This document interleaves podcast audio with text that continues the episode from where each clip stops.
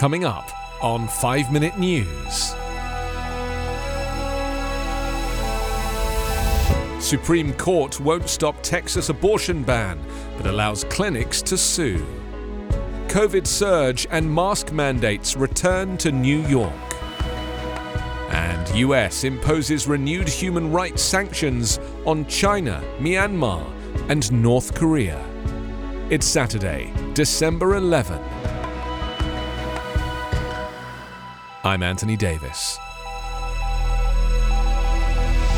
The U.S. Supreme Court on Friday left in place Texas's ban on most abortions, offering only a glimmer of daylight for clinics in the state to challenge the nation's most restrictive abortion law. The decision, little more than a week after the court signaled it would roll back abortion rights and possibly overturn its landmark Roe v. Wade decision, was greeted with dismay by abortion rights supporters, but praise by opponents. Five conservative justices, including three appointed by former President Donald Trump, formed a majority to limit who can be sued by the clinics, a result that both sides said probably will prevent federal courts from effectively blocking the law.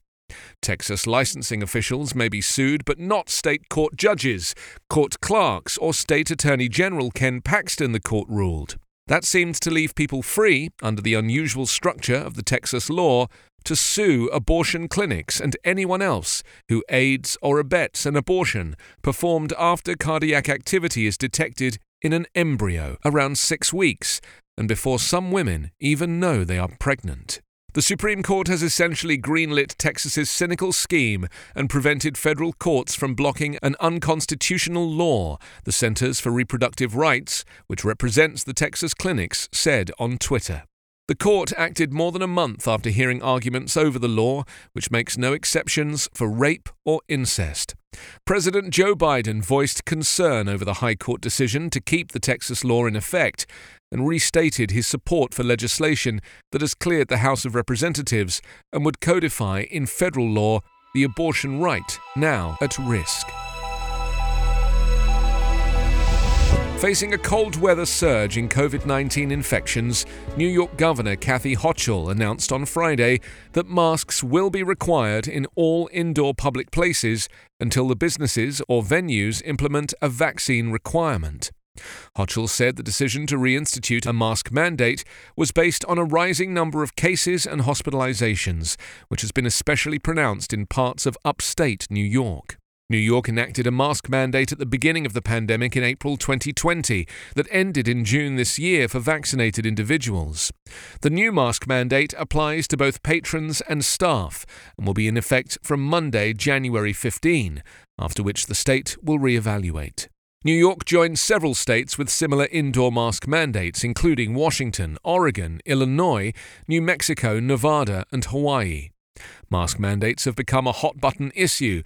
For weeks, Hochul has said local governments will decide whether to impose COVID 19 protocols. She's expressed caution about whether resistant communities would follow stricter rules.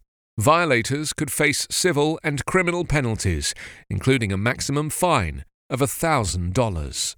New York has the seventh highest rate of fully vaccinated residents at 70.1% as of federal data yesterday. But fewer than 60% of residents are fully vaccinated in more than 500 zip codes throughout New York. The United States on Friday imposed extensive human rights related sanctions on dozens of people and entities tied to China, Myanmar, North Korea, and Bangladesh, and added Chinese artificial intelligence company SenseTime Group to an investment blacklist. Canada and the United Kingdom joined the United States in imposing sanctions related to human rights abuses in Myanmar, while Washington also imposed the first new sanctions on North Korea under President Joe Biden's administration and targeted Myanmar military entities, among others, in action marking Human Rights Day. Our actions today, particularly those in partnership with the United Kingdom and Canada, send a message that democracies around the world will act against those who abuse the power of the state to inflict suffering and repression, Deputy Treasury Secretary Wally Adeyemo said in a statement. China's embassy in Washington denounced the US move as serious interference in China's internal affairs and a severe violation of basic norms governing international relations. Embassy spokesman Liu Pengyu said it would do grave harm to China US relations and asked Washington to rescind the decision. The measures are the latest in a raft of sanctions timed to coincide with Biden's two day virtual summit for democracy, where he announced initiatives to bolster democracy around the world and support for pro democracy legislation in the United States. This is going to help seed fertile ground for democracy to bloom around the world, Biden said in a speech closing the summit.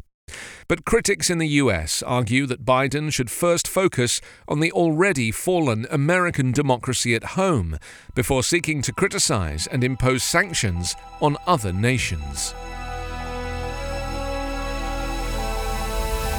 You can subscribe to 5 Minute News on YouTube with your preferred podcast app. Ask your smart speaker or enable 5 Minute News as your Amazon Alexa flash briefing skill. Subscribe, rate, and review online at 5minute.news. 5 Minute News is an evergreen podcast covering politics, inequality, health, and climate, delivering independent, unbiased, and essential world news daily.